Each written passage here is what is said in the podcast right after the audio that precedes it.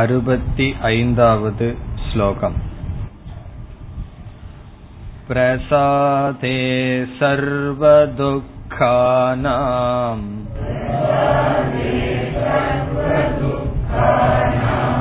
हानिरस्योपजायते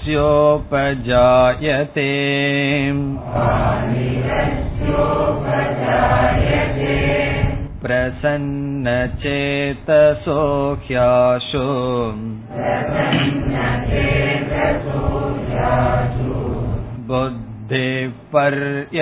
बुद्धिपर्यवतिष्ठते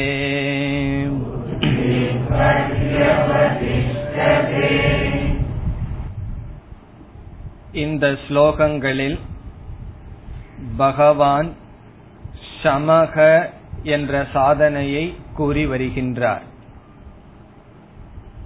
சமக என்பது மன அமைதி மன கட்டுப்பாடு. இந்த சாதனையினுடைய அவசிய அவசியம் என்னவென்றால் மனதை அமைதியாக நாம் பாதுகாக்கவில்லை என்றால் மனதில் நிதித்தியாசனம் என்கின்ற தியானத்தை செய்ய முடியாது. ஆகவே மனதை அமைதியாக வைத்திருக்க வேண்டும். அதை பகவான் இரண்டு கோணத்தில் பேசினார். ஒரு கால் மனதை அமைதியாக வைக்கவில்லை என்றால் இந்திரியத்தின் வழியாக மனதை விட்டுவிட்டால் இந்திரியத்தின் வழியாக விழுகின்ற விஷயங்களை மனதில் சற்று கவனமில்லாமல் விட்டுவிட்டால் எப்படிப்பட்ட நிலையை ஒருவன் அடைந்து விடுவான் என்பதை படிப்படியாக கூறினார். தியாயதோ விஷயான் பும்சக. ஒரு விஷயங்களை அவன் தியானிப்பான். பிறகு சங்கக சங்காத் காமக காமாத் குரோதக என்றெல்லாம் படிப்படியாக கூறி இறுதியில் புத்தி நாசக என்று சொன்னார். புத்தியானது விவேக சக்தியானது நாசத்தை அடைந்துவிடும். அதனுடைய பலன் என்ன? பிரணஷ்யதி மனிதன் இறந்து விடுகின்றான் நாசத்தை அடைந்து விடுகின்றான். பிரணஷ்யதி என்றால் மனிதன் புருஷார்த்தத்துக்கு அயோக்கியனாக ஆகிவிடுகின்றான் என்று கூறினார். அதைத் தொடர்ந்து சமம் இல்லாதனால் வருகின்ற நிலையை கூறி பிறகு மனக்கட்டுப்பாடு இருப்பதனால் என்ன பலன் வருகின்றது என்பதை பகவான் அறுபத்தி நான்கு அறுபத்தி ஐந்து இந்த ஸ்லோகத்தில் கூறினார். ராகத்வேஷ வியுக்தைஸ்து என்ற ஸ்லோகத்தில் பிரசாதம் அதிகச்சதி மனக்கட்டுப்பாடு இருந்தால் மன அமைதி கிடைக்கின்றது என்று கூறினார். அதற்கு பிறகு இந்த மன அமைதியினால் தான் என்ன பலன் என்ற கேள்வி வரும் பொழுது பிரசாதே சர்வ துக்கானாம் ஹானிகி துக்கத்துக்கு முடிவு வருகின்றது. பிறகு எப்படி முடிக்கின்றார்? பிரசன்ன சேதசக மன அமைதியை உடையவனுக்கு புத்தி பர்யவதிஷ்டதே. இந்த புத்தியானது நிலை பெறுகின்றது என்று கூறினார். இனி அடுத்த ஸ்லோகத்தில் பகவான் சமம் சம்பந்தமான கருத்தை கூறுகின்றார். அறுபத்தி ஆறாவது ஸ்லோகம். नास्ति बुद्धिरयुक्तस्य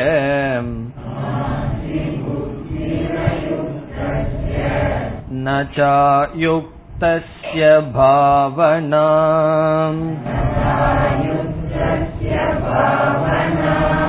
न चाभावयत शान्तिः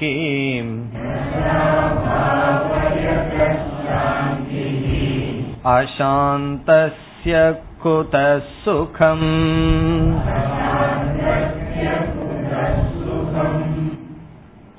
இந்த ஸ்லோகத்தில் சமம் இல்லாமையினால் நிதித்தியாசனத்திற்கு எப்படி தடை வருகின்றது என்று பேசுகிறார் ஒருவன் மனக்கட்டுப்பாடுடன் இல்லாமல் இருந்தால் அவனால் எப்படி ஏன் நிதித்தியாசனம் செய்ய முடியாது என்பது இங்கு பேசப்படுகின்றது. சமம் இல்லாமை என்ற காரணத்தினால் அது எப்படி நிதித்தியாசனத்துக்கு தடையாக இருக்கும் என்று படிப்படியாக பேசுகின்றார். இப்பொழுது ஸ்லோகத்திற்குள் செல்லலாம். நாஸ்தி புத்தி ரயுக்தஸ்ய. நாஸ்தி புத்திகி புத்தியானது நாஸ்தி என்றால் கிடையாது ஏற்படாது. இந்த இடத்தில் புத்தி என்ற சொல்லுக்கு பொருள் ஆத்ம ஞானம் நம்முடைய அந்த கரணத்தையும் புத்தின்னு சொல்லுவோம். அந்த புத்தியில இருக்கிற அறிவையும் சில சமயத்தில் புத்தி என்று கூறுவோம். இங்கு புத்தி என்றால் புத்தியில் இருக்கின்ற ஆத்ம ஞானம். அதையே புத்தி என்று சொல்றார். நாஸ்தி புத்திகி என்றால் ஆத்ம ஞானமானது ஏற்படாது. யாருக்கு? அயுக்தஸ்ய. அயுக்தஸ்ய என்றால் சமப் என்கின்ற சாதனை யாரிடம் இல்லையோ அவனுக்கு. மனக்கட்டுப்பாடு இல்லாதவனுக்கு ஆத்ம ஞானம் ஏற்படாது. இப்ப அயுக்தக என்றால் மனக்கட்டுப்பாடு இல்லாதவன் மன ஒழுக்கம் இல்லாதவன் சமக என்ற சாதனையை செய்யாதவன் அவனுக்கு புத்திகி நாஸ்தி ஆத்ம ஞானம் ஏற்படாது. சமம் இல்லாதவனுக்கு பகவான் பயன்படுத்துகின்ற சொல் அயுக்தக. யுக்தக என்றால் என்ன? பொருந்தியவன் அப்படின்னு அர்த்தம். யுக்தக. அயுக்தக என்றால் பொருந்தாதவன். இதனுடைய அர்த்தம் என்ன? மனதானது எந்த ஒரு விஷயத்தை எடுத்துக்கொள்கிறதோ அந்த விஷயத்தில் பொருந்தி இருந்தால்தான் நாம் அந்த விஷயத்தை குறித்து சிந்தித்தோ செயல்படவோ முடியும். ஒரு காரியத்தை ஆரம்பிக்கும் பொழுது மனம் அதில் பொருந்தவில்லை என்றால் வெறும் இந்திரியம் உடலும் மட்டும் செய்தால் முழுமையாக அந்த காரியத்தை செய்ய முடியாது. உதாரணமாக ஒரு மாணவன் படிப்பதற்கு அமருகின்றான். இரண்டு மணி நேரம் புஸ்தகத்தை முன்னாடி அமர்ந்து கொண்டு இருக்கின்றான். பெற்றோர் என்ன முடிவு பண்ணியாச்சு? நம்ம பையன் நல்லா படிச்சிட்டு இருக்கான்னு முடிவு செய்து விட்டார்கள். அந்த இரண்டு மணி நேரம் படித்தல்ங்கிற சாதனையில அவன் எவ்வளவு தூரம் வெற்றி அடைந்துள்ளான் என்பது இரண்டு மணி நேரம் ரூம்குள்ள புஸ்தகத்தை திறந்து அமர்ந்து வச்சிருக்கிறது அல்ல எவ்வளவு நிமிடம் மனதை அந்த விஷயத்தில் யுக்தக பொருத்தி வைத்துள்ளான் என்பதுதான். அரை மணி நேரம் பொருத்தி வச்சிருந்தா அதுவே போதும். இந்த சில குழந்தைகளுக்கு சினிமா ஞாயிற்றுக்கிழமை பார்க்க கூடாதுன்னு பெற்றோர் போய் படிக்க சொல்லிடுவார்கள் அந்த குழந்தை சொல்லும் நான் பார்த்துட்டு உட்கார்ந்தன்னா ஒழுங்கா படிப்பேன்னு சொல்லும் பெற்றோர்கள் கேட்க மாட்டார்கள். இல்ல நீ பார்க்காம தான் போய் உட்கார்ந்து படிக்கணும் திங்கக்கிழமை டெஸ்ட் இருக்குன்னு சொல்லி விடுவார்கள். இப்ப அவன் என்ன பண்ணுவான்? புஸ்தகத்தை திறந்து வச்சிருக்கான். அவன் புத்தி பொருத்தி எங்க வச்சிருக்கான்? டிவியில பொருத்தி வச்சிருக்கான். ஏன்னா சின்ன வீடு அம்மா அப்பா சினிமா பார்த்துட்டு இருப்பார்கள். அந்த சத்தம் காதுல விழுகும். அங்க எங்கினா யுக்தக அது கிடையாது. இப்ப இதுல இருந்து என்ன தெரிய வருகிறதுனா ஒரு காரியத்துல போர்ஸா பலவந்தமா நம்ம ஈடுபடுவோம்.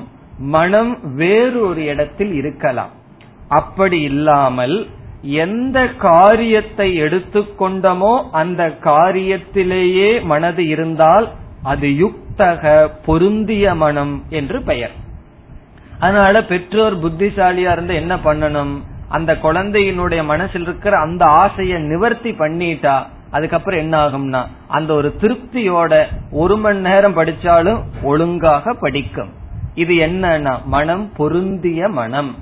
பொருந்திய மனம் என்பதனுடைய அர்த்தம் எந்த காரியத்தை எடுத்துக்கொள்கின்றோமோ சிதற சிதறடையாமல் அந்த காரியத்திலேயே இருத்தல்.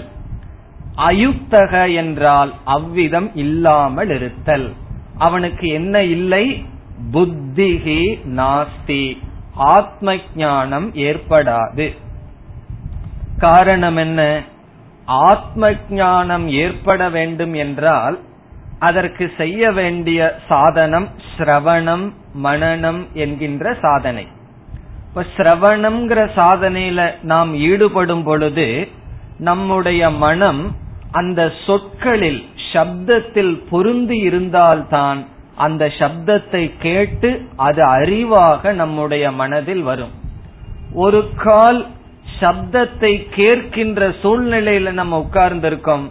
ஆனால் நம்முடைய மனம் வேறு விஷயத்தில் இருக்கின்றது என்று வைத்துக் கொள்வோம் ஏதாவது ஒரு விஷயத்தில் வெளி விஷயத்தை சிந்தித்துக் கொண்டிருந்தால் இந்த வாக்கியங்கள் வாக்கியமாக இருக்காது வெறும் சப்தமாகத்தான் இருக்கும். சப்தத்துக்கும் சென்டென்ஸுக்குள்ள அர்த்த வித்தியாசம் என்ன? பஸ் போகும்போது ஆட்டோ போகும்போது சத்தம் வருது. அதுல இருந்து ஒரு வாக்கியம் ஒரு ஞானம் வர்றதில்ல. சவுண்ட் அது ஒரு சப்தம்தான்.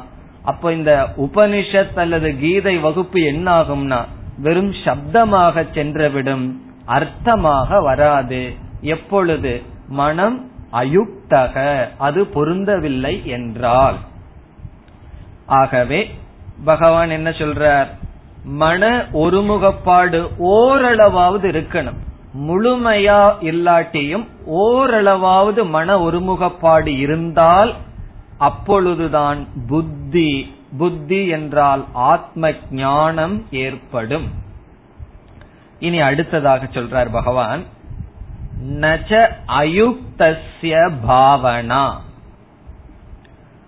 மீண்டும் அயுக்தஸ்ய மனக்கட்டுப்பாடு இல்லாதவனுக்கு ந பாவனா பாவனை சம்பவிக்காது முதல்ல ஞானம் ஏற்படாதுன்னு சொன்னார் இரண்டாவதாக பாவனை நடக்காது இதனுடைய அர்த்தம் என்ன ஒரு கால் அபியுபேத்தியவாதம்னு சொல்றது. ஒரு கால் மனம் பொருந்தாமல் இருந்தும் கூட ஒருவன் ஞானத்தை அடைந்து விட்டான் என்று வைத்துக் கொள்வோம். அவன் ஞானத்தை பூர்ணமா அடைய முடியாது. அது ஒரு விளக்காசிரியர் அழகாக சொல்றார். மனக்கட்டுப்பாடு இல்லாம வேதாந்தம் படித்தால் பத கோச்சரம் வாக்கிய பத கோச்சரம் தான் நடக்குமே தவிர வஸ்து கோச்சரம் ஆகாதுன்னு சொல்றார். அழகா தத்துவமசி மத்த வாக்கியங்களை எல்லாம் பத கோச்சரம். இந்த பதம் எப்படி ஜெகல் லட்சணையா அஜகல் லட்சணையா நல்லா வேதாந்த விசாரம் பண்ணி இது எப்படி அறிவை கொடுக்குதுங்கிற அறிவு வருமே தவிர அந்த தது துவம் அசின்னு சொல்ல வஸ்து அந்த பிரம்மத்தை பற்றி அறிவு வராதுன்னு சொல்ற நமக்கு அந்த வார்த்தையினுடைய அறிவு வரும். வார்த்தையில் போதிக்கப்பட்ட பொருளினுடைய அறிவு நமக்கு வராது.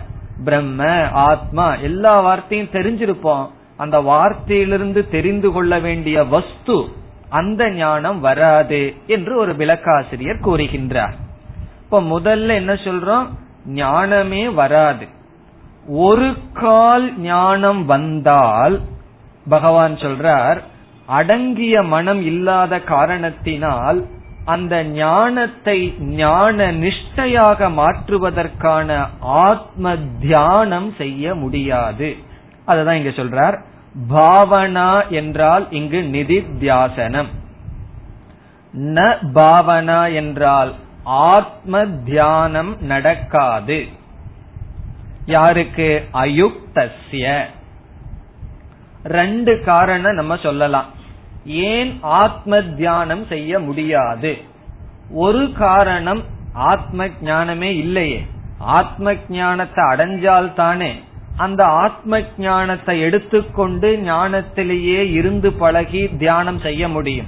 இப்போ ஒரு காரணம் மனக்கட்டுப்பாடு இல்லாமல் வேதாந்தம் படித்தால் பதகோச்சரம் தான் இப்போ அஞ்சு வருஷம் வேதாந்தம் படிச்சா அவர்கிட்ட போய் கேட்டா எல்லாம் கிளீனா சொல்லிடுவார் ஆனால் அந்த சொன்ன வார்த்தையினுடைய அர்த்தம் அவருக்கு தெரியாமல் சொல்லுவார். இதிலிருந்து ஆத்ம ஞானம் வராது.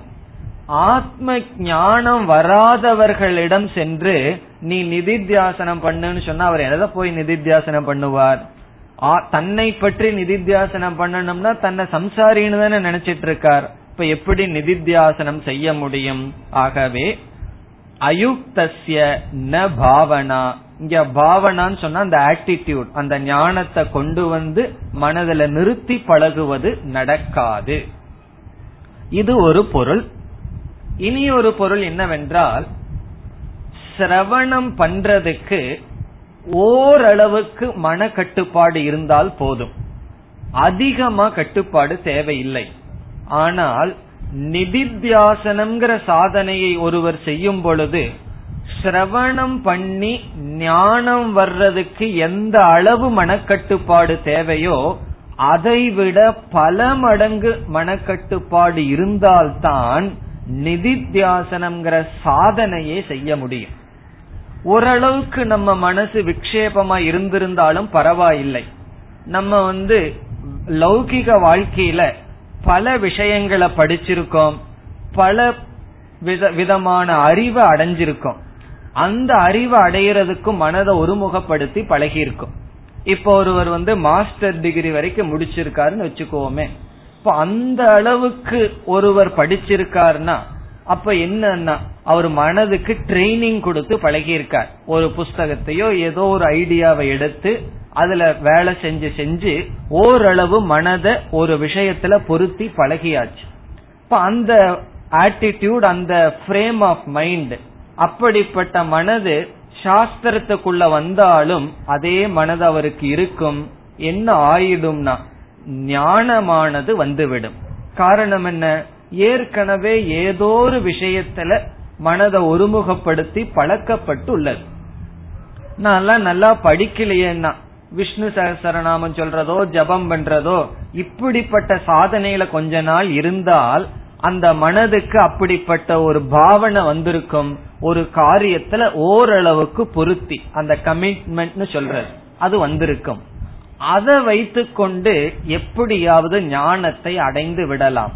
ஆனால் அதற்கு பிறகு சிரவண காலத்துல எவ்வளவு தூரம் மனக்கட்டுப்பாடு இருந்ததோ அதை விட கொஞ்சம் அதிகமா மனதை கட்டுப்படுத்தி இருந்தால்தான் நிதித்தியாசனம்ங்கிற சாதனை செய்ய முடியும்.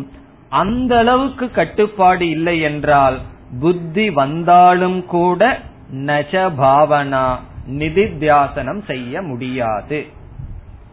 நம்ம நினைச்சிட்டு இருக்கோம் எப்படியோ ஞானத்தை அடையிற வரைக்கும் கொஞ்சம் கஷ்டப்பட்டு இந்திரிய கட்டுப்பாடு மனக்கட்டுப்பாடு பண்ணிருவோம். அதற்கு பிறகு ஞானத்தை அடைஞ்சிட்டு அதுக்கப்புறம் மனக்கட்டுப்பாடெல்லாம் எதற்கு? ரொம்ப சௌரியமா இருந்துடலாமேன்னு நினைக்கிறோம். ஆனால் உண்மை அது அல்ல.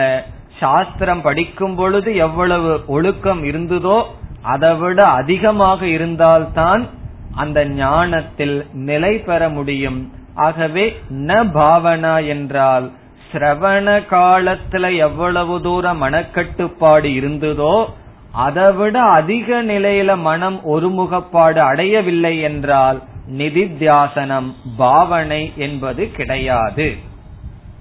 அயுக்தஸ்ய ந பாவனா. இப்ப இதனுடைய ரெண்டு கருத்து. ஒன்று மனக்கட்டுப்பாடு இல்லை என்றால் ஞானம் வராது. ஞானம் வராதவனுக்கு ஆத்ம தியானம் கிடையாது. ஓரளவு மனக்கட்டுப்பாடுடன் ஆத்ம ஞானம் வந்திருந்தாலும் அந்த கட்டுப்பாட்டை அவன் தொடர்ந்து வைத்திருக்க வேண்டும். அல்லது சற்று அதிகமான அமைதியை அடைந்திருக்க வேண்டும். அப்பொழுதுதான் நிதித்தியாசனமானது செய்ய முடியும். இனி அடுத்ததாக நச்ச அபாவயதக சாந்திகி படிப்படியா பகவான் சொல்றார் முதல்ல ஞானமே கிடையாது. ஞானத்துல ஃபெயில் ஆயிட்டான்னு சொன்னா நிதித்தியாசனம் கிடையாது. நிதித்தியாசனம் இல்லைன்னா என்ன ஆகும்? அத சொல்ற நச்ச அபாவயதக. அபாவயதக என்றால் நிதித்தியாசனம் செய்யவில்லை என்றால் என்ன கிடையாதான் ந சாந்திகி சாந்தி கிடையாது. நிதித்தியாசனம் செய்யவில்லை என்றால் நிதித்தியாசனம் செய்யாதவனுக்கு ந சாந்திகி அபாவயதக என்றால் தியானம் செய்யாதவனுக்கு சாந்தி கிடையாது. இந்த இடத்துல சாந்தினா என்ன பொருள்? சாந்தி என்பதற்கு பல பொருள் சொல்லலாம். ஒரு பொருள் உபரமக. உலகத்திலிருந்து விலகி கொள்ளுதல் கிடையாது. சாந்திங்கிறதுக்கு பல அர்த்தம் இருக்கு. அமைதின்னு ஒரு அர்த்தம் இருக்கு. இனி ஒரு அர்த்தம் விலகி கொள்ளுதல் ஒரு அர்த்தம் இருக்கு. அணைந்து விடுதல். நெருப்பு சாந்தமாயிடுதுன்னு என்ன அர்த்தம்? அது அணைந்து விட்டது விலகி விட்டது சென்று விட்டதுன்னு ஒரு அர்த்தம். துக்க சாந்திகி என்றால் என்ன? துக்கத்துக்கு அமைதி வந்துடுதுன்னு அர்த்தம் இல்ல. துக்கம் விலகி விட்டதுன்னு அர்த்தம். அப்படி உபரமக என்றால் விஷயங்களிலிருந்து விவகாரங்களிலிருந்து விலகி கொள்ளுதல். அது நடக்காது. அப்ப என்ன செய்வான்னா சாஸ்திரம் படிச்சு அதுக்கப்புறம் அதிக விவகாரத்துல ஈடுபட்டுட்டு தேவையில்லாத விஷயங்களை வளர்த்தி கொண்டு இருப்பான். காரணம் என்ன? அங்கு நிதித்தியாசனம் செய்யவில்லை. இப்ப நிதித்தியாசனம் செய்யவில்லை என்றால் அந்த சம்சாரத்தை தொடர்ந்து செய்து கொண்டிருப்பான். அவன் விலகி வரமாட்டான். நிவிருத்தியானது வராது. இப்ப சாந்திகின நிவிருத்தி விலகி கொள்ளுதல் அமைதியாக இருந்து இருத்தல் அது வராது. அதற்கு அப்புறம் முன்ன எப்படி வாய் பேசிட்டு இருந்ததோ அதே போல பேசிட்டு இருக்கும்.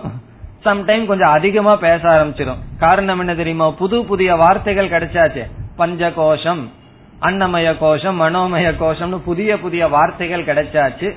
அதிக வார்த்தைகள் கிடைச்சா அதிகமான பேச்சுக்கள் தான். இப்ப என்ன ஆகும்னா நிவிருத்தியானது அவனிடம் இருக்காது. சாந்தியானது இருக்காது. அதிக டிரான்சாக்சன் அதிக டீலிங் அதிக ரிலேஷன்ஷிப் அதுதான் இருந்து கொண்டு இருக்கும்.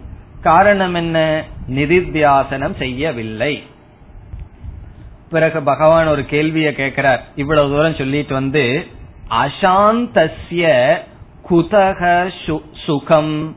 சாந்தி இல்லாதவனுக்கு குதக எங்கிருந்து சுகமானது வரும்? இந்த இடத்துல சுகம் என்றால் மோக்ஷம் மன நிறைவு எங்கிருந்து வரும்? நம்ம கிட்ட பகவான் கேள்வி கேட்கல. எங்கிருந்து வரும்னு நம்ம பதில் சொல்லணும்னு. கிடையாதுன்னு அர்த்தம். எங்கிருந்து சுகம் வரும்? எங்கிருந்தும் சுகம் வராது. அசாந்தசிய குத சுகம் சாந்தி என்றால் விலகி கொள்ளாதவனுக்கு எப்படி சுகமானது வரும்? அமைதியை மன அமைதியை அடையாதவனுக்கு எப்படி சுகமானது வரும்? விலகி கொள்ளுதல்னா என்ன அர்த்தம்? எவ்வளவு குறைவா இந்த உலகத்துல நம்ம டீலிங் வச்சுக்க முடியுமோ அவ்வளவு குறைவா வச்சு பழகிறதா ஞானம். விலகி கொள்ளுதல். நம்ம யோசிச்சு பார்த்தோம்னா காலையிலிருந்து சாயந்தரத்து வரைக்கும் எந்தெந்த விஷயத்துல நம்ம தலையிட்டு இருக்காம இருந்திருக்கலாம் எந்தெந்த வார்த்தைகளை பேசாம இருந்திருக்கலாம் எந்தெந்த விஷயத்தை பற்றி என்கொயரி பண்ணாம இருந்திருக்கலாம். இப்படி ஒரு கேள்வி கேட்டோம்னா சாயந்தர நேரம் அப்படி ஒரு வார்த்தையும் இல்ல அப்படி ஒரு விஷயத்திலையும் நான் தலையிடாமல் இருந்துள்ளேன் அப்படின்னு நம்ம மனது பதில் சொல்லுச்சுன்னா நம்ம வந்து ஸ்தித பிரஜக அதுதான் நமக்கு வந்து நைட்டு வந்து உட்கார்ந்து பார்க்கணும். இன்னைக்கு காலையிலிருந்து சாயந்தரத்து வரைக்கும் எந்தெந்த வார்த்தைகளை நான் தவிர்த்திருக்கலாம். எந்தெந்த விஷயத்துல நான் தலையிடாமல் இருந்திருந்தா அந்த விஷயம் அதே போல நடந்திருக்கும். சில சமயம் கொஞ்சம் நல்லா நடந்திருக்கும். நான் தலையிடாமல் இருந்திருக்கலாம். அப்படி கேள்வி கேட்டா அப்படி ஒன்றுமே இல்லையே அப்படின்னு பதில் வர்ற வரைக்கும் நம்ம என்ன பண்ணிட்டு இருக்கணும்னா சாதனைகளை செய்ய வேண்டும். அதத்தான் இங்க பகவான் சொல்றார். சாந்தின்னு சொன்னா நிவிருத்தி. நம்ம வீட்டுக்குள்ளேயே இருந்து நிவிருத்தி அடையலாம். யோசிச்சு பார்த்தா தெரியும். வீட்டுக்குள்ள ஒரு ரூம் ரெண்டு ரூம் இருந்தாலும் எல்லா எல்லாரும் காலியா இருக்கும். எல்லாம் ஒரே ரூம்ல தான் உட்காந்து பேசிக்கொண்டு இருப்பார்கள். காரணம் என்னன்னா அங்கேயும் தனிமையை மெயின்டைன் பண்ண முடியறதில்ல. நிவர்த்தியானது நிவிருத்தியானது கிடையாது. ஏன் நிவிருத்தி இல்ல? நிதித்தியாசனம் இல்ல. ஏன் நிதித்தியாசனம் இல்ல? ஞானம் இல்ல. எதற்கு ஏன் ஞானம் வரவில்லை? சமக இல்லை. மனக்கட்டுப்பாடு இல்லை. அப்படி பகவான் வந்து மோக்ஷத்திலிருந்து அப்படியே பின்னாடி போறார். சுகம் மோக்ஷம் அமைதி நிறைவு கிடையாது. காரணம் நிதித்தியாசனம் இல்லை அதற்கு காரணம் ஞானம் இல்லை ஞானம் வராததற்கு காரணம் மனக்கட்டுப்பாடு இல்லை. இவ்விதம் இந்த ஸ்லோகத்தில் பகவான் படிப்படியாக நிதித்தியாசனத்துடன் சமத்தை பகவான் சேர்த்து பேசினார்.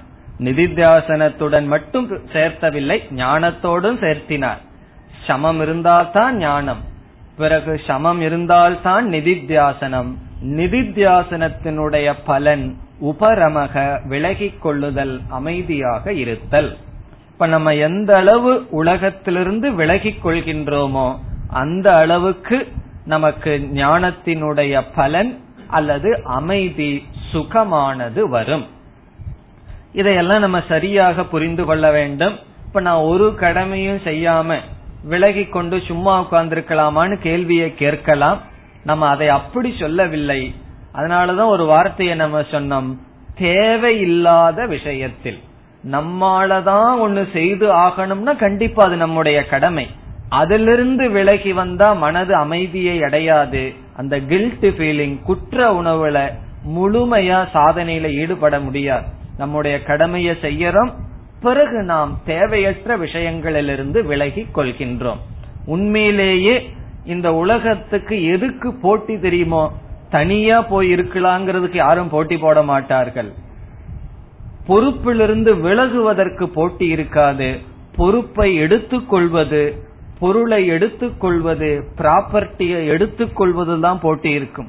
யாருக்காவது போட்டி இருக்குமோ இது இதையெல்லாம் நான் விட்டுட்டு போறேன் அப்படிங்கறதுல ஏதாவது போட்டி போறாம வருமானா? எடுத்துக்கிறதுல பங்கு போடுறதெல்லாம் போட்டி இருக்குமே தவிர விலகி கொள்வதுல என்னைக்குமே போட்டி இருக்காது. அதனால இது ஒரே ஒரு ஃபீல்டு காம்படிஷன் இல்லாத ஃபீல்டு இது ஒண்ணுதான். எல்ல எந்த பிசினஸ்ல போனாலும் அதுக்கு காம்படிஷன் இருக்கும். வேதாந்தத்துல ஒண்ணுதான். நம்ம யாரோடும் போராடுறதில்ல. ஆனா ஒரே ஒரு ஆளோட போராடிட்டு இருக்கோம். யார் அது? நம்ம தான் நம்ம மனசோட தான் போராடிட்டு இருக்கோம் அப்ப காம்படிஷனுக்கு ஒரு ஆளுன்னு சொன்னா நம்மளையே தான் சொல்லிக்கணும். நம்மளோட தான் போராடுகின்றோம். ஆகவே பகவான் மனக்கட்டுப்பாடுக்கு அவ்வளவு முக்கியத்துவத்தை கொடுக்கின்றார். இவ்வளவு நேரம் சும்மா மனக்கட்டுப்பாடு மனக்கட்டுப்பாடுன்னு சொன்னோமே அது என்ன எப்படி கட்டுப்படுத்துறது என்னென்ன உபாயங்கள் எப்படியெல்லாம் மனது சிதறடையும் இத பற்றி அதிக விளக்கத்தை நம்ம என்ன செய்ய போறோம்? ஆறாவது அத்தியாயத்துல தெளிவாக பார்க்க இருக்கின்றோம். அது வரைக்கும் பொறுமையா இருப்போமே. ஆறாவது அத்தியாயத்துல தான் தியான யோகத்துல அர்ஜுனனே சொல்றான். சஞ்சலம் கி மன கிருஷ்ண. அங்கு சற்று விளக்கமாக மீண்டும் மனதை பற்றிய விசாரத்தை செய்யலாம். இனி அடுத்த ஸ்லோகம். அறுபத்தி ஏழு. इन्द्रियाणाम् हि चरताम् यन्मनोऽनुविधीयते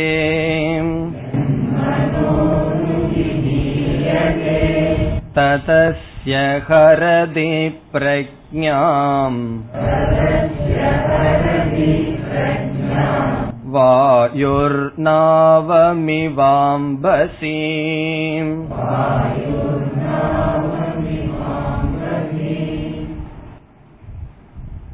அறுபத்தி ஏழு அறுபத்தி எட்டு இந்த இரண்டு ஸ்லோகத்தில் பகவான் முடிவுரை செய்கின்றார் ஐம்பத்தி எட்டாவது ஸ்லோகத்தில் ஸ்தித பிரஜ சாதனையை ஆரம்பித்தவர் இந்த இரண்டு ஸ்லோகத்தில் முடிவுரை செய்கின்றார். பிறகு கடைசி நான்கு ஸ்லோகங்களில் மீண்டும் ஸ்தித பிரஜ லட்சணத்தை கூறுவார். இந்த பகுதியில் அர்ஜுனனுடைய கேள்வி ஸ்தித பிரஜ லட்சணம் அதை முதலில் பேசினார். அதற்கு பிறகு ஸ்தித பிரஜனாவதற்கான உபாயம் நிதித்தியாசனம். அந்த நிதித்தியாசனம் நன்கு நடைபெற சமக தமக என்கின்ற சாதனை இதை பேசி வந்தார். இதை பகவான் இந்த இரண்டு ஸ்லோகத்தில் முடிக்கின்றார். அறுபத்தி ஏழாவது ஸ்லோகத்தில் சமக என்ற சாதனையை கூறுகின்றார். அறுபத்தி எட்டாவது ஸ்லோகத்தில் தமக என்ற சாதனையை கூறி முடிவுரை செய்கின்றார். ஆகவே இந்த இரண்டு ஸ்லோகங்களில் புதிதான கருத்து இல்லை முடிவுரை ஸ்லோகங்கள். எதற்கு முடிவுரை சாதனையை முடிக்கின்றார்? சமக தமக என்ற சாதனையை முடிக்கின்றார். அறுபத்தி ஏழில் சமக என்ற சாதனையை முடிக்கின்றார். எப்படி முடிக்கின்றார்? இந்திரியானாம் சரதாம் என் மனக அனுவிதீயதே எது மனக? எந்த மனமானது சரதாம் இந்திரியானாம் அணுவிதீயதே. எது மனக என்றால் எந்த மனமானது? சரதாம் இந்திரியானாம். சரதாம் என்றால் வேகமாக விஷயங்களில் போகிக் கொண்டு இருக்கின்ற இந்திரியங்கள். சரதாம் என்றால் மூவிங் சென்று கொண்டு இருக்கின்ற இந்திரியங்களை அணுவிதியதே தொடர்கிறதோ. சென்று கொண்டு இந்திரியங்களை தொடர்ந்து செல்கிறதோ? அணுவிதியதே என்றால் அணுவர்த்ததே என்று பொருள். அணுவர்த்ததே என்றால் தொடர்ந்து செல்கின்றதோ? எந்த மனமானது கட்டுப்பாடு இல்லாமல் கண் போன போக்கில் கால் போகின்ற போக்கில் சென்று கொண்டு இருக்கின்றதோ? அது எப்படிப்பட்ட இந்திரியம்? சரதாம். சென்று கொண்டு இருக்கின்ற விஷயங்களை நோக்கி போகிக் கொண்டு இருக்கின்ற இந்திரியங்களை எந்த மனதானது தொடர்ந்து கொண்டு இருக்கின்றதோ தது. இரண்டாவது வரியில ததுன்னு ஒரு வார்த்தை இருக்கு. அதை எடுத்து எப்படி புரிந்து கொள்ளணும்? தது மனக. அந்த மனமானது இந்திரிய விஷயத்தில் இருக்கின்றது என்று புரிந்து கொள்ள இந்திரியானாம். சென்று கொண்டு இருக்கின்ற ஓடிக்கொண்டு இருக்கின்ற இந்திரியங்கள் பின் செல்கிறதோ தது என்ற சொல்லினுடைய பொருள் தது மனக அந்த மனமானது ஒரு வாக்கியத்தை இங்க சேர்த்து புரிந்து கொள்ளணும். இந்திரிய விஷயே பிரவருத்தம் அஸ்தி. அது இந்திரிய விஷயத்தில் இருந்து கொண்டு இருக்கின்றது. அது வரைக்கும் ஒரு கருத்து. அதாவது இந்திரிய விஷயத்தின் பின்னாடி செல்கின்ற மனமானது அப்படி இருக்கின்றது. பிறகு பகவான் ஒரு உதாரணம் சொல்றார். அந்த மனமானது என்ன செய்யும்? கட்டுப்பாடு இல்லாத மனம் அறிவை இழுத்து சென்று விடும் நம்ம அறிவை அடைய முடியாது. ஒரு கால் அடைந்திருந்தால்னு நம்ம பார்த்தமே. அந்த அடிப்படையில பகவான் பேசுறார். அஸ்ய பிரக்ஞாம் ஹரதி. அந்த மனமானது அஸ்ய. இப்படிப்பட்ட மனதை உடையவனுடைய பிரக்ஞாம் பிரக்ஞாம் என்றால் ஞானம். ஞானத்தை எடுத்து சென்று விடுகிறது. திருடிக்கொண்டு சென்று விடுகிறது. அபகரித்து கொண்டு சென்று விடுகிறது. நம்ம கஷ்டப்பட்டு ஞானத்தை சம்பாரிச்சு வச்சிருந்தோம்னாலும் கூட அந்த ஞானத்தை எடுத்து சென்று விடுகிறது. சாதாரணமா என்ன சொல்லுவோம்? கல்வி செல்வம் அழியாது. ரெண்டாம் கிளாஸ்ல படிச்சிருப்போம் அல்லவோ? பொருள் செல்வம் அழியும்னு சொல்லுவோம். இங்க பகவான் சொல்றாரு அந்த கல்வி செல்வமும் அழிந்து விடும் எப்பொழுதுனா மனக்கட்டுப்பாடு இல்லை என்றால். நம்ம மனக்கட்டுப்பாடு இல்லை என்றால் அந்த அறிவு சென்று விடும் பிரக்ஞாம் அறிவை ஹரதி. மனமானது எடுத்து சென்று விடும் அதுக்கு ஒரு உதாரணம் சொல்றார். எப்படினா வாயுகு நாவம் இவ அம்பசி. வாயுகு வாயுவானது காற்றானது நாவம் என்றால் படகு சிறு படகை அம்பசி. எப்படி தண்ணீருக்குள் ஹரதி எடுத்து சென்று விடுகிறதோ இழுத்து சென்று விடுகிறதோ என்று பொருள்.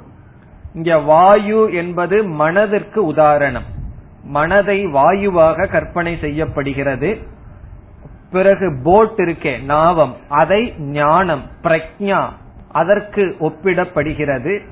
எப்படி வாயுவானது கப்பலை என்ன பண்ணிருந்தா தண்ணீருக்குள்ள மூழ்கடிச்சு அது இல்லாம பண்ணிருமோ இந்த தண்ணீருங்கிறது விஷயம் அல்லது சம்சாரம். அதே போல இந்த மனமானது மனம் என்கின்ற வாயுவானது ஞானம் என்கின்ற கப்பலை மூழ்கடித்து விடும். அது இருக்கிற இடம் தெரியாமல் சென்று செலுத்திவிடும் செயல்பட்டு விடும். இப்ப வாயுகு காற்று நாவம் படகை அம்பசி தண்ணீருக்குள் எப்படி ஹரதி எடுத்து சென்று விடுகிறதோ. பொதுவா வாயு தான் என்ன பண்ணணும்? இந்த பாய்மர கப்பல் எல்லாம் இருக்கே. அதெல்லாம் வாயுவே இல்ல அப்படின்னா அது படகே நகராதே. இப்ப வாயு தான் சாதாரணமா என்ன பண்ணணும்? ஒரு இடத்திலிருந்து படகை இனி ஒரு இடத்துக்கு எடுத்துட்டு போறது. ஆனா அதே வாயு விபரீதமாக இருந்தால் அதை நாசம் செய்து விடும். அதே போல மனசுதான் நம்ம எடுத்துட்டு போகணும். மனையேவ மனுஷியானாம் பந்த மோக்ஷயோகோ காரணம்னு சொல்லுவார்கள். இப்ப மனது கஷ்டம் கொடுக்குதுன்னா மனதை அழிக்க முடியாது. மனதுதான் எடுத்துட்டு செல்லணும். அதே மனமானது அழித்து விடும். எப்பொழுது கட்டுப்பாடு இல்லை என்றால் அதே பிரின்சிபல் வாயு கட்டுப்பாடோட இருந்ததுன்னு சொன்னா படகுக்கு துணையா இருக்கும். அது சைக்ளோனா மாறிடுதுன்னு சொன்னா படகை நாசப்படுத்தி விடும். அதே போல மனம் அமைதியாக இருந்தால் நாம் புருஷார்த்தத்துல போய் நிப்போம் அப்படி இல்லை என்றால் என்ன செய்வோம்னா இருக்கிறதுலயே இருப்போம். புதுசு எங்கேயும் போக வேண்டாம். சம்சாரத்துக்குள்ளதான் இருக்கும். அங்குதான் இருந்து கொண்டு இருப்போம். சம்சாரத்துல போய் விழுவோம்னு சொல்ல வேண்டிய அவசியம் இல்லை. இப்ப எங்க இருந்துட்டு இருக்கோம்? சம்சாரத்துல இருப்பது சம்சாரத்துலதான்.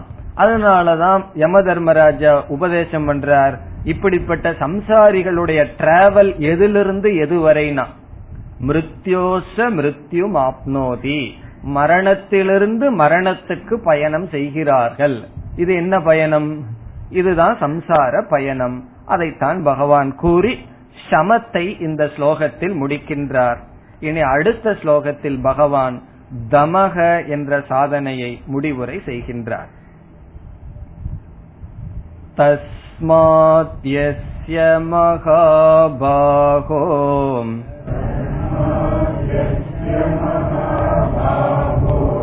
निगृहीतानि सर्वशः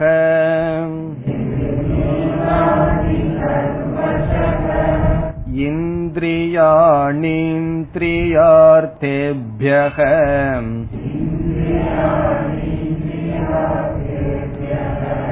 तस्य प्रज्ञा प्रतिष्ठिता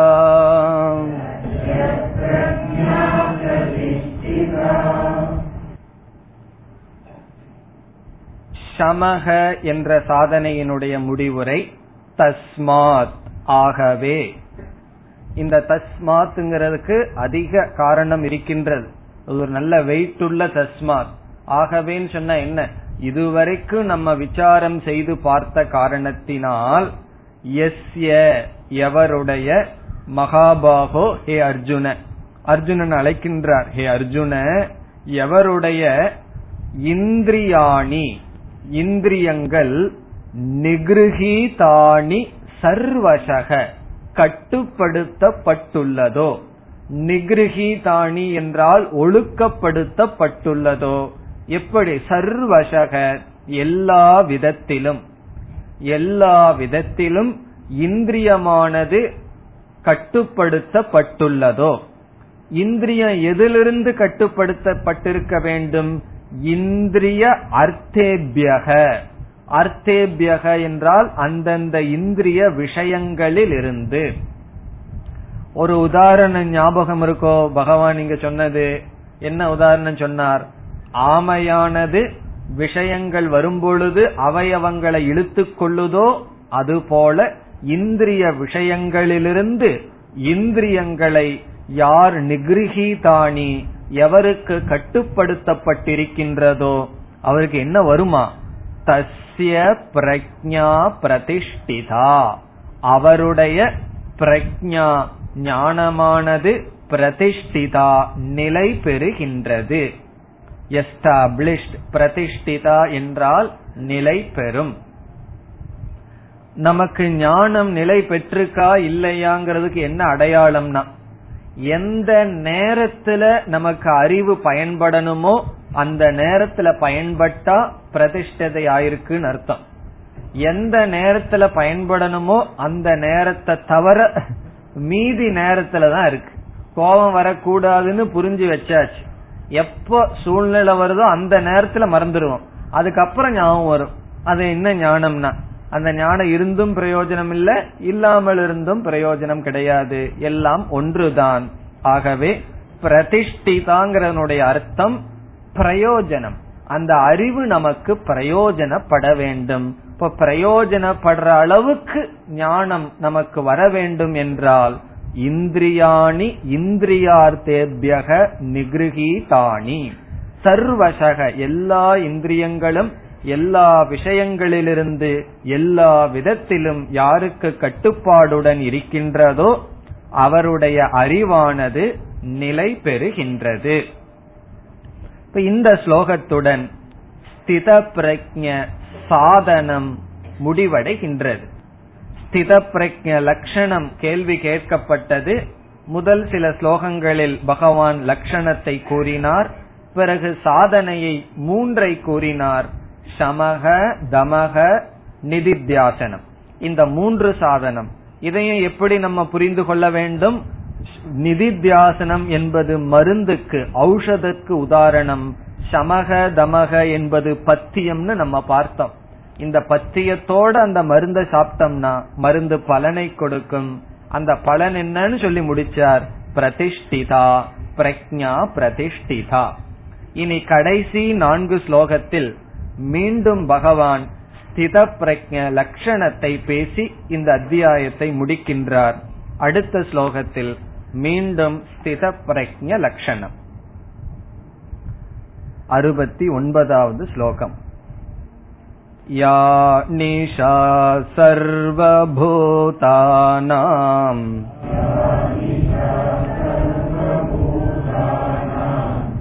तस्यां जागर्ति संयमी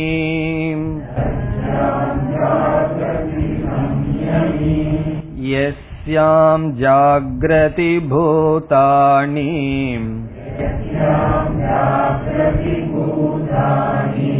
सा निशा पश्यतो मुनेः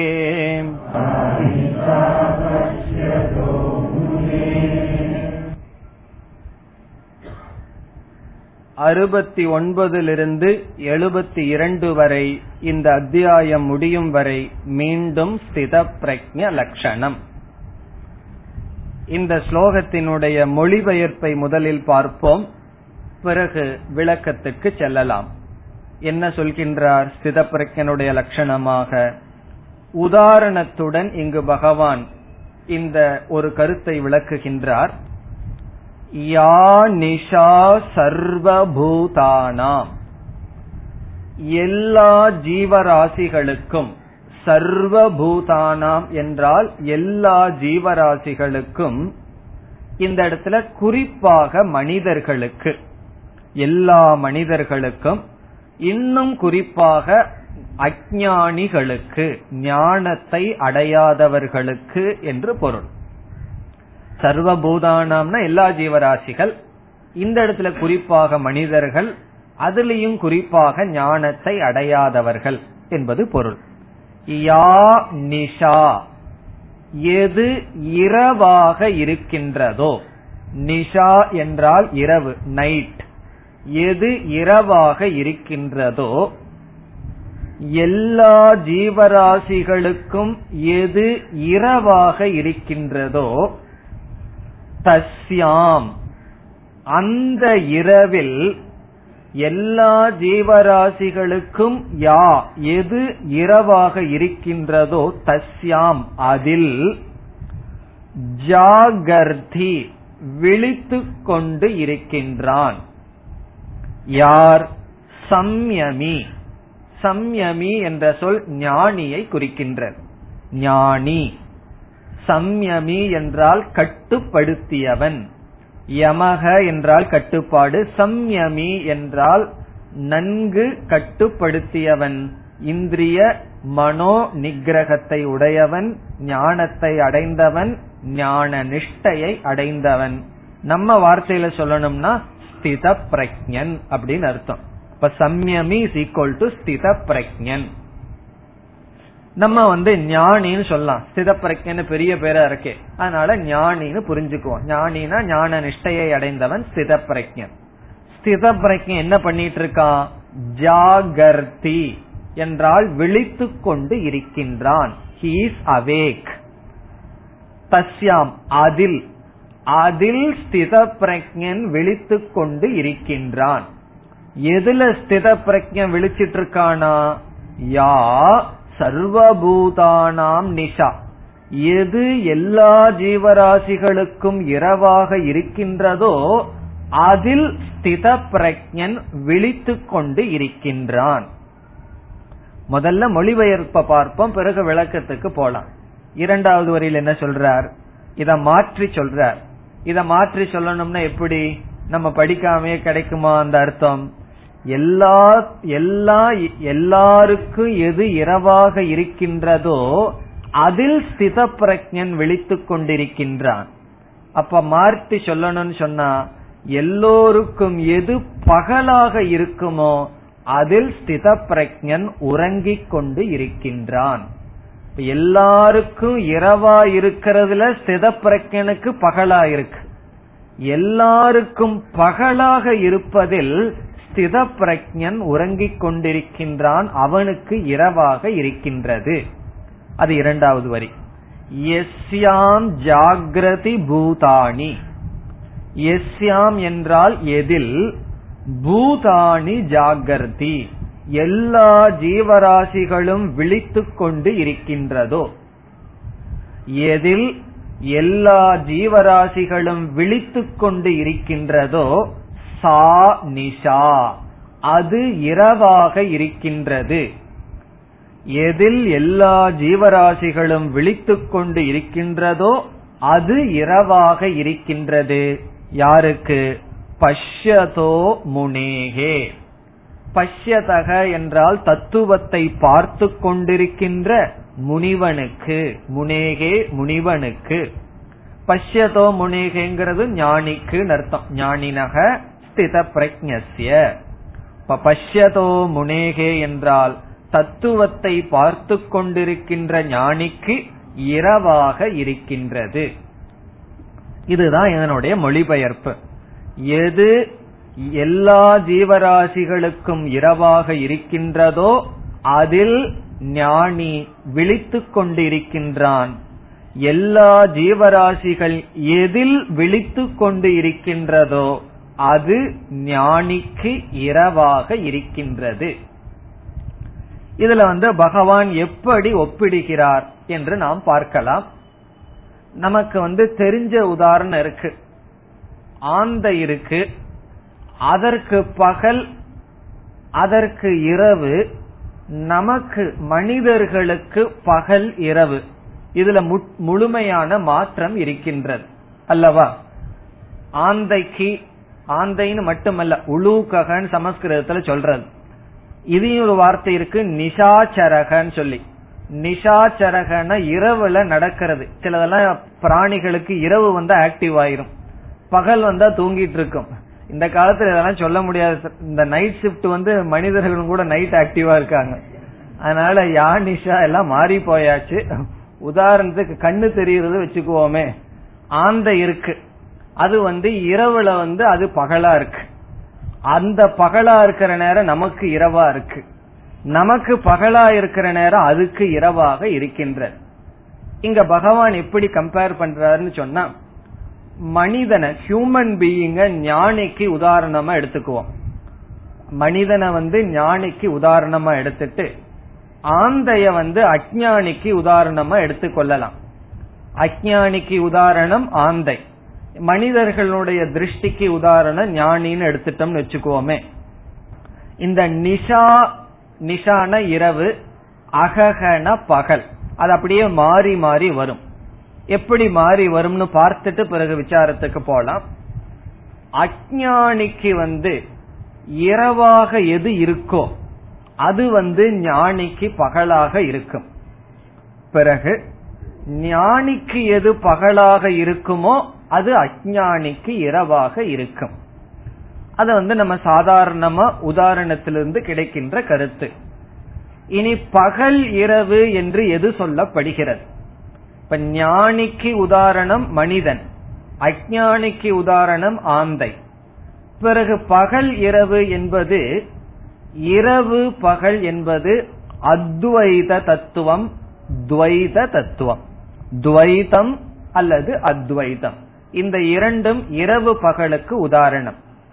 இதுல வந்து மாறி மாறி போயிரும். துவைதம் அப்படியே பகலுக்கு போகும் துவைதம் அத்வைதத்துக்கும் போகும். அது எப்படி என்று பார்க்கலாம்.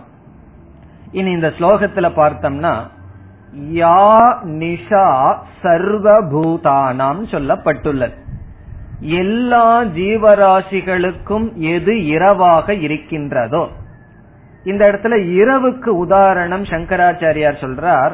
பரமார்த்த தத்துவம் அப்படிங்கிற வார்த்தையை பயன்படுத்துறார். எல்லா ஜீவராசிகளுக்கும் பரமார்த்த தத்துவமானது இரவாக இருக்கின்றது. அல்லது அத்வைதமானது இரவாக இருக்கின்றது. காரணம் என்ன? எல்லா ஜீவராசிகளும் துவைதத்தை பார்த்துட்டு துவைதத்தில் இருக்கிறார்கள். அவர்களுக்கு எது இரவை போல இருக்கின்றது? அத்வைத தத்துவம். அந்த அத்வைத தத்துவத்தில் ஞானியானவன் விழித்து கொண்டு இருக்கின்றான். இப்ப தஸ்யாம்னா அந்த அத்வைத தத்துவத்தில் ஞானி விழித்து கொண்டு இருக்கின்றான். இப்ப எல்லா ஜீவராசிகளுக்கும் அத்வைதம் பரமார்த்த தத்துவமானது இரவாக இருக்கின்றது. அதே இரவில் ஞானியானவன் அதே தத்துவத்தில் விழித்து கொண்டு இருக்கின்றான். இப்ப உதாரணத்துக்கு சொல்லணும்னு வச்சுக்கோமே. அஜானிக்கு வந்து ஆந்தைக்கு வந்து இந்த பகல் நேரமானது இரவாக இருக்கின்றது. அதில் மனிதனானவன் விழித்து கொண்டு இருக்கின்றான் பார்த்து கொண்டு இருக்கின்றான். அதே போல அத்வைத தத்துவத்தை அஜானி பார்க்கவில்லை ஞானி பார்த்து கொண்டு இருக்கின்றான். அது முதல் வரி. முதல் வரியில் என்ன அர்த்தம்? பரமார்த்த தத்துவம் அத்வைத தத்துவம் எல்லா ஜீவராசிகளுக்கும் இரவு. அந்த தத்துவத்தில் ஞானி விழித்துக் கொண்டு இருக்கின்றான். பிறகு இரண்டாவது வரி. எதில் எல்லா ஜீவராசிகளும் விழித்துக் கொண்டு இருக்கிறார்கள்? அது எது? துவைத தத்துவம். எந்த துவைதத்தில் வேறுபாட்டில் வேதத்தில் எல்லாரும் விழித்துக் கொண்டு இருக்கிறார்களோ அந்த துவைதமானது ஞானிக்கு இரவாக இருக்கின்றது. துவைதம் பகலாக இருக்கின்றது அஜானிகளுக்கு அதே துவைதம் இருளாக இருக்கின்றது ஞானிக்கு. என்று பகவான் கூறுகிறார். இப்ப எஸ்யாம் பூதானி ஜாகிரதின்னு சொன்னா எந்த துவைத தத்துவத்தில் எல்லா ஜீவராசிகளும் விழித்துக் கொண்டு இருக்கிறார்களோ அது அஜானிக்கு ஞானிக்கு இருளாக இருக்கின்றது. இப்ப ஞானி அதை பார்க்கவில்லை. இதுதான் இதனுடைய பொருள். இதிலிருந்து நம்ம என்ன புரிந்து கொள்ள வேண்டும் என்றால் நம்ம வேதாந்தத்துக்கு வந்த உடனே எந்த உதாரணத்துக்கு போயாகணும்? கயிறு பாம்புங்கிற உதாரணத்துக்கு தான் போயாகணும். இப்ப வந்து சரியா கயிற்ற பார்த்துட்டு இருக்கான் ஒருத்தன். ஒருவன் அதுல பாம்பை பார்த்து கொண்டு இருக்கின்றான். இப்பொழுது கயிற்றை பார்த்து கொண்டு இருப்பவனுக்கு கயிற்றில் விழித்து கொண்டு இருப்பவனுக்கு என்று பொருள். கயிற்ற பார்ப்பவன் சொன்னா கயிறுங்கிற தத்துவத்தில் விழித்து கொண்டிருப்பவனுக்கு அதையே பார்த்து கொண்டு கயிறு என்ற தத்துவத்தில் உறங்கி இருக்கின்றான். இந்த இடத்துல இருள் வெளிச்சம்னு சொன்னா கண்ணுல பாக்குறதுன்னு அர்த்தம் இல்ல அப்படி பார்த்தா ஞானி எல்லாம் நைட் வாட்ச்மேன் ஆயிருவான் எல்லாம் தூங்கிட்டு இருக்கும் போது அவன் தான் வெளிச்சிட்டு இருக்கான். அப்படி எல்லாம் பொருள்படுத்துற ஆளுங்க உண்டு. உலகம் எல்லாம் காலையில இருந்துட்டு இருக்கும் போது இவர் தூங்கிட்டு இருப்பார் கோயில்ல போய் ஏதாவது ஒரு திண்ணையில படுத்து தூங்கிட்டு இருப்பார் நைட் எல்லாம் தூங்கிட்டு இருக்கும் போது அப்படியே சஞ்சாரம் பண்ணிட்டு இருப்பார்னெல்லாம் பொருள் சொல்பவர்கள் உண்டு. அப்படி பொருள் அல்ல. விழித்து கொள்ளுதல் உறங்கிக் கொள்ளுதல் என்றால் மனதில் பார்க்கப்படுகின்ற அறிவு தத்துவம். அதுதான் அங்க விழித்துக் கொள்வதும் உறங்கிக் கொள்வதும் இருக்கு. இப்ப முதல்ல உதாரணத்தை புரிந்து கொள்வோம். கயிற்றை பார்த்து கொண்டிருப்பவனுக்கு கயிறு என்ற தத்துவத்தில் விழித்துக் கொண்டு இருக்கின்றான். கயிறுன்னு சொல்ல வேண்டாம். உண்மையில் விழித்துக் கொண்டிருக்கின்றான். எது சத்தியமோ அதில் அவனுடைய புத்தி விழித்துக் கொண்டு இருக்கின்றது. அஜானி எதைய பார்த்துட்டு இருக்கான் அதே கயிற்றை தான் பாக்கிறான் அவன் வேற எங்காவது பாம்பை பார்த்து சொல்லல. ஞானி எதை பார்த்து எதில் விழித்துக் கொண்டிருக்கின்றானோ அஜானி அதையே பார்க்கின்றான். என்னன்னு சொல்லலாம் நம்ம. அவன் பார்த்து கொண்டு உறங்கிக் கொண்டு இருக்கின்றான். எதில் உறங்குகின்றான்?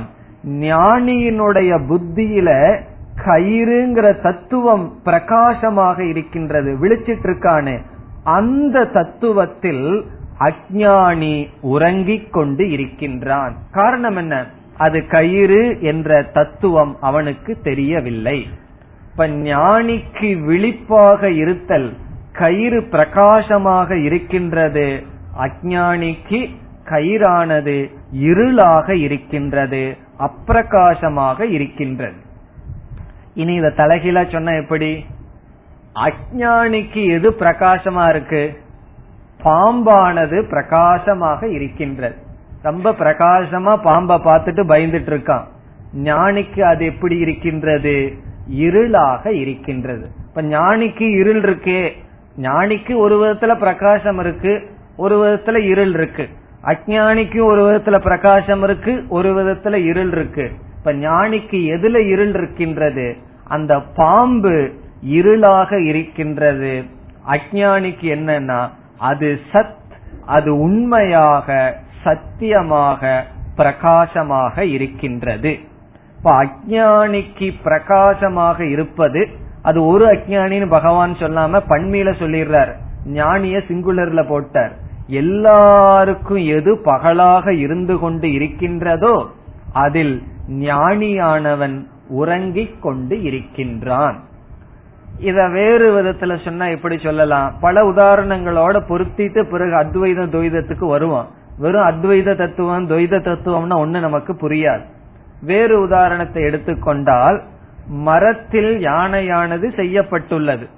மரத்தை மறைத்தது மாமத யானைன்னெல்லாம் சொல்லி வச்சார்கள் அல்லவா? அப்படி குழந்தையானது அந்த உருவத்தை பார்த்து பயந்து கொண்டு விட்டது.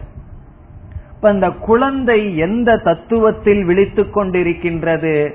அங்கு ஒரு உயிருள்ள யானையானது இருக்கின்றது. அது நமக்கு துக்கத்தை கொடுக்கும் அழித்து விடும் என்ற தத்துவத்தில் விழித்திருக்கின்றது. பெரியவன் ஞானியானவன் அந்த விஷயத்துல அந்த விஷயத்துல ஞானியானவன் விழித்து கொண்டு உறங்கிக் கொண்டு இருக்கின்றான். எதுல உறங்குறான்? குழந்தையானது எதில் விழித்து கொண்டிருக்கின்றதோ எது பகலாக இருக்கின்றதோ அது ஞானிக்கு இருளாக இருக்கின்றது. பிறகு ஞானிக்கு ஒரு விஷயம் பகலா இருக்கு. அதெல்லாம் லோக்கல் மரத்துல செஞ்சது அப்படிங்கிற மரம்ங்கிற புத்தி பகலாக இருக்கின்றது. குழந்தைக்கு அது இருளாக இருக்கின்றது. இதிலிருந்து என்ன ஒரு முக்கியமான கருத்து என்றால் ஒரே ஒரு தத்துவம் தான் இருக்கிறது ரெண்டு தத்துவம் அல்ல ஒரே ஒரு தத்துவம் ஒருவனுக்கு ஒரு விதத்தில் இனியொருவனுக்கு இனியொரு விதத்தில் தெரிகிறது. அதுதான் சென்ட்ரல் பாயிண்ட் இந்த ஸ்லோகத்திலிருந்து பிடிக்க வேண்டிய ஒரு மைய கருத்து என்னன்னா இருக்கிறது ஒரே ஒரு பிரின்சிபல் அந்த ஒன்று தான் ஒருவனுக்கு ஒன்னு இனி ஒருவனுக்கு இன்றொன்றாக தெரிகிறது. ஞானத்தை அடைஞ்சவன் இந்த உலகத்தை விட்டு ஓடிரல. இந்த உலகத்தை பார்த்துட்டே வேற ஒன்ன பார்க்கிறார்கள் ஞானிகள். அஜானிகள் உலகத்தை மட்டும் பார்த்துட்டு வேற ஒன்னை பார்க்கவில்லை. மேலும் இதிலிருந்து புரிந்து கொள்ள வேண்டிய விஷயத்தை அடுத்த வகுப்பில் சிந்திப்போம் ॐ पूर्णमदः पूर्णमिदं पूर्णात् पूर्णमुदच्यते पूर्णस्य पूर्णमादाय पूर्णमेवावशिष्यते ॐ शान्ति शान्ति शान्तिः